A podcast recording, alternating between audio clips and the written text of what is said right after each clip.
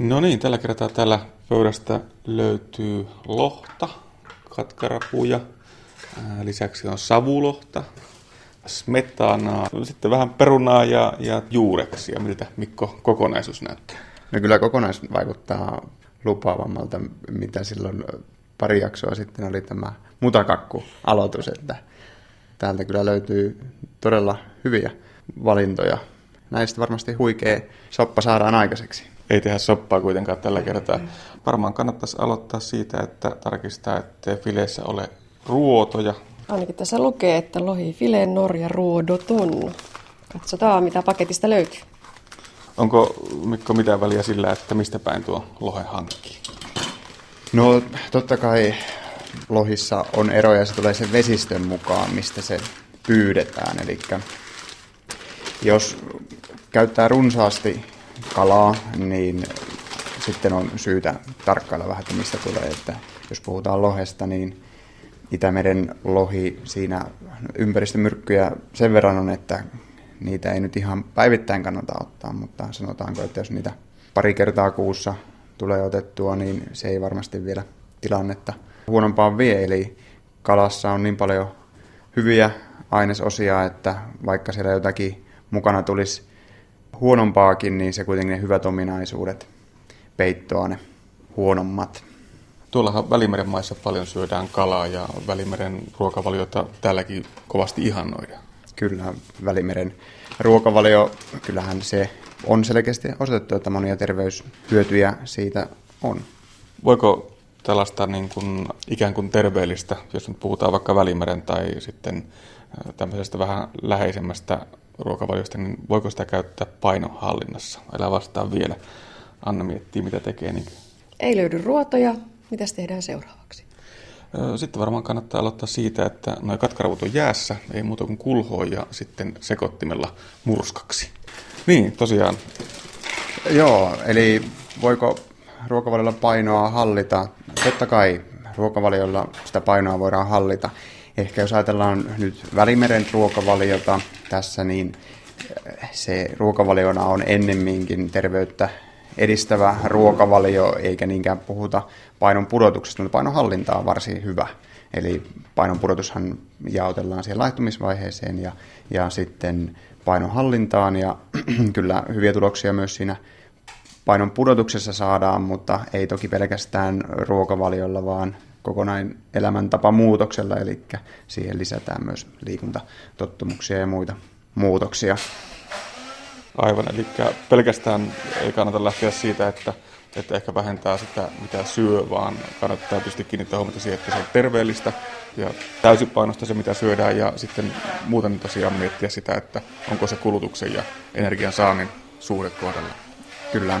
Eli tota, lähtökohtaisesti olisi hyvä miettiä sitä, että mitä sinne ruokavalioon tuodaan lisää positiivisia ruokavali- ruoka-aineita ennemmin kuin lähdetään kovin kovaa rajoittamaan sitä ruoka- ruokavaliota. Että tuoda sanonko positiivisuuden kautta niitä muutoksia, että tuoda monipuolisuutta siihen ruokavalioon, vaikka sitten tällaisen välimeren merellisten ruokavalintojen muodossa. Ja tarkkailla niitä ruoka-aineita, mitkä tiedetään terveydelle edulliseksi, että niitä siellä ruokavaliossa monipuolisesti hyödynnetään. Onko se sitten se laihduttaminen syytä aloittaa jollakin dietillä ensin ja hakea sitä tavoitepainoa tai vauhtia sille, sille laihduttamiselle? No se on vähän kaksipiippunen juttu. Eli jos pystyttäisiin tekemään, ihminen pystyisi mukautumaan aina mu- muutokseen, että se olisi vaan, että nyt aloitetaan tämä muutos, niin totta kai voisi ehkä optimoida niin, että vaikka aloitetaan niin, niin kuin terveydenhuollossa käytetään VLCD, tällaista jaksoa, ja sitten siirrytään siitä pikkuhiljaa siihen tavanomaiseen painonhallintaan ja terveyttä edistävään ruokavalioon. Mutta tota, ihmisten elämäntapa muutosprosessi on aika pitkällinen, ja jos me opetetaan, opetellaan hyvinkin tiukkoja ruokavalioita vaikka vuoden aikana monia, niin se harvoilta onnistuu.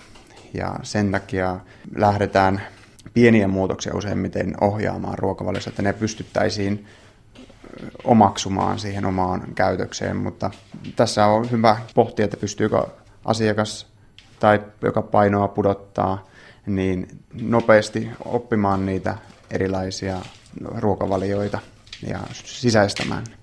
Anne on siellä näköjään käynyt katkarapuja jo vähän murskailemassa. Mm. Joo. Miltä se näyttää? Pitääkö tämä olla ihan mössöä vai riittääkö tämmöinen? Että sillä näkyy myös, että on katkaravusta kysymys. Melko mössönähän se voi olla siinä mielessä, että siitä on tulossa kuorrutus tuohon lohen päälle. Okei. Pitäisikö vielä Surauttelepas vielä Suraut. ja sen jälkeen kun se on surauteltu, niin ei muuta kuin toi savulohipile, joka on tuossa, niin siitä ruodat pois ja tuohon samaan soppaan. Tuo perinteinen välimeren ruokavalio, niin siellähän käytetään paljon vihanneksia. Käytetäänkö Suomessa vihanneksia läheskään niin paljon kuin Välimeren maissa? No ei ainakaan siinä ruokavaliossa, mitä jos näitä on ennen vertailtu keskenään, että ihan alun perinhän Välimeren ja itäsuomalaisen ruokavalion vertailu, se ulottui jo tuonne 1950-luvulle ja silloinhan se oli huomattavasti enemmän, tai siinä sanotaanko, että ei pakosta kasviksien puolelta se erotuu ehkä sen monipuolisuuden kautta ja sen, että Suomessa käytettiin siihen aikaan paljon tällaisia niin sanottuja kovarasvan lähteitä, maitoa, kermoja ja runsasrasvasia maitotuotteita muutenkin ja sitten tuota eläinrasvaa. Ja riippuen paljon, paljon tota, tilanteesta, kyllähän Välimeren ruokavaliossa niin suositaan ja helpommin ehkä myös käytetään sitten tällaisia erilaisia kasvisruokia siinä vaikka alkupaloina. Suomessa harallatellaan kovasti, että puoli kiloa päivässä. Mitenkä todellista se on, että ihmiset sitten todella söisivät sen puoli kiloa päivässä? No kyllä vihannesten tai sanotaan kasvisten, hedelmien ja marjojen osuutta ruokavaliossa olisi syytä vielä kasvattaa. Rasvoistahan puhutaan paljon siinä vaiheessa, kun puhutaan Välimeren ruokavaliosta. Kyllä. Siellä on, on erilaisia oliviöljyjä, joita siellä on, on totuttu käyttämään. Onko niiden käyttämiselle nyt sitten syytä? No jos verrataan vaikka tällaista oliviöljyä kotimaiseen rypsiöljyyn, niin en näe mitään syytä, että tarvitsisi sitä oliviöljyä ruveta käyttämään. Oliviöljyssä on tällaisia elimistöä suojaavia ainesosia, antioksidantteja, mutta kyllä niitä samantyyppisiä ainesosia myös rypsiöljystä löytyy. Ja ehkä suurin sellainen ero näiden kahden rasvan välillä on sitten siinä, kun mennään katsomaan todella tarkkaa sitä, mistä se öljy koostuu, minkälaisista yksittäisistä rasvahapoista. Sieltä nähdään selvästi, että rypsiöljyssä on näitä omega-3 runsaasti, huomattavasti paljon enemmän kuin oliviöljyssä esimerkiksi. Ja sen vuoksi itse suosittelen rypsiöljyn käyttöä ja totta kai vielä kotimaisuusaste siihen päälle. Ja jos ajatellaan Välimeren ruokavaliota, niin siellä ruokavaliossa helpommin tulee muita omega-3 lähteitä, mitä saa merenantimista kuin sitten Suomessa. Ja siihen, sinne ruokavalioon ehkä se paremmin istuukin se oliiviöljy sitten köyhänä omega-3 lähteenä ja sitten taas Suomeen runsas omega-3 lähde rypsiöljy tukemaan sitä ravitsemuksen kokonaisuutta. Anne huitoo veistä tällaisen näköisenä, että kannattaa ehkä heristää vähän korvaa. Niin kannattaa. Tuli mieleen auringonkukkaöljy. Kerran huomasin kotiin ostaneeni vahingossa rypsiöljyn ja auringonkukkaöljyä. Kuka se sitten on se auringonkukkaöljy? Auringonkukkaöljy jos nyt taas mennään tarkastelemaan oikein tarkasti tätä aurinkunkkaöljyä, niin aurinkunkkaöljyssä on sitten tätä omega-6 aika paljon verrattuna omega-3 ja, ja nämä on sellaisia yksittäisiä pieniä rasvahappoja, mutta niillä kyllä merkitystä ihmisen terveydelle on ja näissä rasvavalinnoissa kannattaisi keskittyä siihen, että niistä rasvoista saadaan sitä omega-3 sitten riittävästi, että sitä omega-6 tulee kyllä muuten jo ihan tarpeeksi, että sitä aurinkukkaöljyä emme siinä mielessä kaipaa. Entä sitten muuten tuo rasvan valinta, onko se niin, että mitä juoksevampaa se rasva tuolla jääkaapissakin on, niin sitä parempaa se sitten on? No kyllä se kertoo niistä, että mitä, mitä tuota se rasva pitää sisällään. Ja jos nyt tosiaan ajatellaan tämä juokse, juoksevuus siellä jääkaapissa, oliviöljyhän vähän jähmettyy ja siellä on, kertoo siitä, että siellä on tällaisia kertatyydyttämättömiä rasvahappoja enemmän ja jotka pystyy mennä sitten paremmin yhteen. Ja sitten jos katsotaan perinteistä voita, niin siinä on tällaista tyydyttynyttä rasvaa ja ne pystyy nivoutumaan paremmin yhteen. Ja, ja sitten kun se on tällainen hyvin juokseva, niin siellä on paljon monityydyttymättömiä rasvahappoja, mihinkä nämä omega-3 ja omega-6 kuuluu. Ja se ei toki sinänsä kerro, että mikä se näiden monityydyttyneiden rasvojen suhde on, mutta rypsiöljyssä se on hyvä. Yksi ero, mikä myöskin varmasti näkyy tässä Välimeren ja sitten tällaisen suomalaisen ruokavalion välillä on se, että suomalaiset on melkoisia lihansyöjiä. Välimeren maissa se on enemmänkin sellainen herkkupäivien tai erityisten päivien ruoka, esimerkiksi sunnuntai-ruoka tai viikonloppuna syötävä ruoka. Ja, ja viimeaikaiset tulokset kyllä kiisalta osoittaa sen, että se punainen liha ja varsinkin prosessoitu liha ei ole terveydelle niin eduksi kuin sitten kala tai vaikka siipikarjakin. Annella on taas työvaihe siellä valmiina. Joo, eli nyt on kulhossa nämä katkaravut, jotka on muussattu ja sitten tämä pieneksi pilkottu savulohi. Sitten laitetaan siihen smetana. Sitten smetana. Laitetaanko ihan koko purkki? Siinä on noin 120 grammaa. Vähempikin riittää, mutta tuota, nyt voin sanoa, että oman maan mukaan. Katsotaanko energiaa? 390 kilokaloria. Joo, 390 kilokaloria tuossa yhdessä purkissa. Ja jos ajatellaan sitten vaikka jotakin tällaista ruokalusikallista öljyä, niin siinä on se 100 kaloria, että jos siihen vertaa, niin ei vielä kovin runsas energinen ainut. Sen ongelmapuoli on sitten se kova rasva, mitä tästä tulee. Eli vaikka meillä on lohi, niin jos me oikein paljon jos metanaa käytetään, niin me kyllä pystytään sen lohin terveysvaikutuksista ja rasvan puolelta niin peittoamaan sillä päällisellä, mitä me siihen laitetaan mutta nyt meillä on semmoinen vajaa 700 grammaa ää, tuota, lohta ja siihen tulee päälle noin saman verran suunnilleen tuota kuorutusta, niin tuo 120 grammaa ei ilmeisesti vielä ole kovin paha tosiaan. Joo, ei se hommaa ihan täysin vielä kaada ja riippuu paljon sitä muusta ravitsemuksesta. Eli jos muuten sitten suosii kasviöljyjä ja, ja kasvirasvalevitteitä, niin tällainen, silloin tällainen ei varmasti hommaa kaada. Että se pitää aina sitten nähdä myös kokonaisuutena ravitsemus. Että jos me katsotaan yksittäisiä ruokia, niin se ei pakosta vielä kerro paljonkaan, mitä se muuten ruokavalio on. Se voi olla sitten, että tuo ei merkitse tässä vaiheessa yhtään mitään. Annella on täällä, täällä kala nyt vuossa ja, ja kuorutus valmiina. Sitten vähän maustetta. Mm, täällä on tämmöinen joku kalamaustesekoitus. Ja tuohon kalan pintaan voi laittaa tuollaista savusuolaa, mikä antaa vähän edelleen sitä savun makua. Tässä kohtaa taas, taas Mikko yskäisee tuossa vieressä. suolaa, suolaa. Oliko sitä suolasta jo viimeksi puhetta?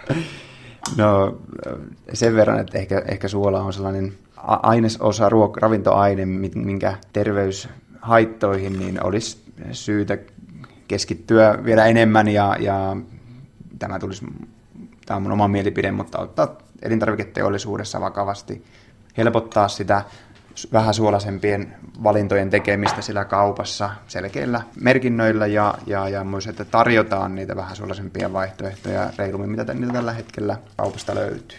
Joo, eli tuossa rupeaa meidän kala menemään vissiin pian uuniin ja ei, ei tuo smetanamäärä kyllä tuossa ihan hirveitä ole, että mielenkiinnolla odotetaan, että miltä tuo maistuu ja, ja, ja muutenkin.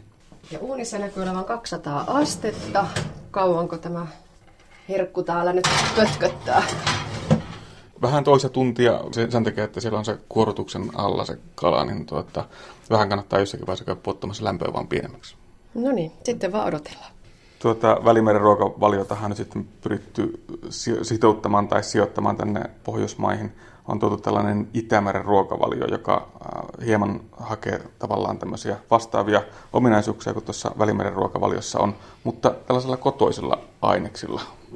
Onko tämä ruokavalio miten tuttu, Mikolle? No kyllä toki äh, tuttu sinänsä ne aineet, mitä siellä ihannoidaan. Eli jos ajatellaan, että Välimeren ruokavaliossa on kasvisten hedelmien käyttöä, ja tuota, Itämeren ruokavaliossa sitten vastaavasti marjat ja tällaiset kaalikasvikset ehkä enemmänkin. Sitten ää, lihoina käytetään sitä kalaa myös tässä Itämeren ruokavaliossa. ja niin kuin Välimeren ruokavaliossa ja sitten niin kuin viljatuotteita korostetaan ruokavaliossa, eli Itämeren ruokavaliossa siellä löytyy se kaura, ruis ja ohra, mitkä on niitä kotimaisimpia viljoja.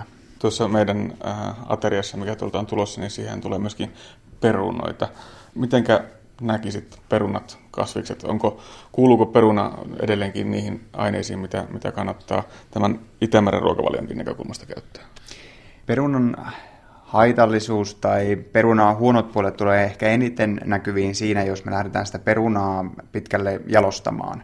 Eli lisätään sinne erilaisia rasvalisia ja suolaa, vaikka nyt ranskalaisten muodossa, niin se ei mikään terveysruoka siinä vaiheessa ole. Ihan tällainen ihan lähiympäristöstä kotoa, kotomaasta nostettu peruna, niin vielä jos se vaikka kuorinenkin syö, niin todella hyvä tuotehan se on, mutta sitten jos mietitään, missä vaiheessa perunaa kannattaa suosia, niin aterioilla, jos se energiansaanti on runsasta, mutta ihan yhtä hyvin sen pystyy korvaamaan muilla lisukkeilla, lämpimillä lisukkeilla, on ne sitten noita kasviksia, mitä tuonne uuniin pienollaan laittamassa, tai juureksia, ja sitten täysjyvä pastat, riisit. Näitä pastoja käytetään paljon tuolla Välimeren maissa, ja toisaalta taas sitten täällä puhutaan paljon siitä, että pastoja pitäisi nimenomaan välttää. No taas siitä, että minkälaista se pasta on. Eli jos siinä on, jos puhutaan täyshyvä viljatuotteista ja että se on täyshyvä pastaa, niin ilman muuta sitä voidaan käyttää. Yksi iso ero, mikä, mikä näkyy sitten tuolla Välimeren maiden ja, ja tuota, Suomen ruokakulttuurissa, niin se, että ruoan laittoon ja syömiseen käytetään aivan eri tavalla aikaa ja siellä se ruoan laitto, se tehdään jo monesti perheen kesken ja siihen käytetään aikaa ja sitten istutaan isolla joukolla syömään. Olisiko tällä jotakin annettavaa suomalaiselle ruokakulttuurille? No varmasti siinä ruoan arvostuksessa niin kyllä. Ja muutenkin se yhteisöllisyys, eli pitää muistaa, että monesti tarkkaillaan vaikka ravitsemustakin tai ravitsemusta tarkkaillaan pelkästään niiden ravintoaineiden ja niitä, mitä siihen ruokaan vaikka kuuluu ja niiden terveysvaikutuksia. Mutta ihminen on psykofyysis-sosiaalinen kokonaisuus, eli se, että siinä on, se tuo myös hyvää mieltä, ehkä sen ympäristön kanssa, missä se nautitaan, se tuo niitä sosiaalisia tilanteita ja sitä kautta sitä parempaa mieltä, niin kyllä niillä todella on vaikutusta siihen kokonaisuuteen. Ja silloinhan sitä ruokaa todella myös tehdään itse alusta pitäen paljon enemmän. Mitenkä näet tämän suomalaisten kovasti suosiman valmisruoan? Onko se hyvä juttu? No riippuen taas mitä valmisruokia sitä valitaan, että pyrkiä käyttämään itse valmistettuja, vähän prosessoituja tuotteita, mutta jossakin tilanteessa valmisruoat on kyllä paikallaan. Eli siinä jos on hyvin kiireistä elämänrytmiä viettää ja jos uhkana on se, että se ateriarytmi vaikka sieltä lähtee katoamaan, niin siihen va- paikkaan ilman muuta valmisruuat käy. Se, jos on vaikka psyykkisessä jaksamisessa ongelmia, niin valmisruuilla pystytään tukemaan sitä energiansaantia ja sitten myös sitä ateriarytmiä ja helpottamaan sitä, siltä puolen tätä kokonaistilannetta. Että parempi kuin jättää syömättä, niin on sitten käyttää vaikka valmisruokaa.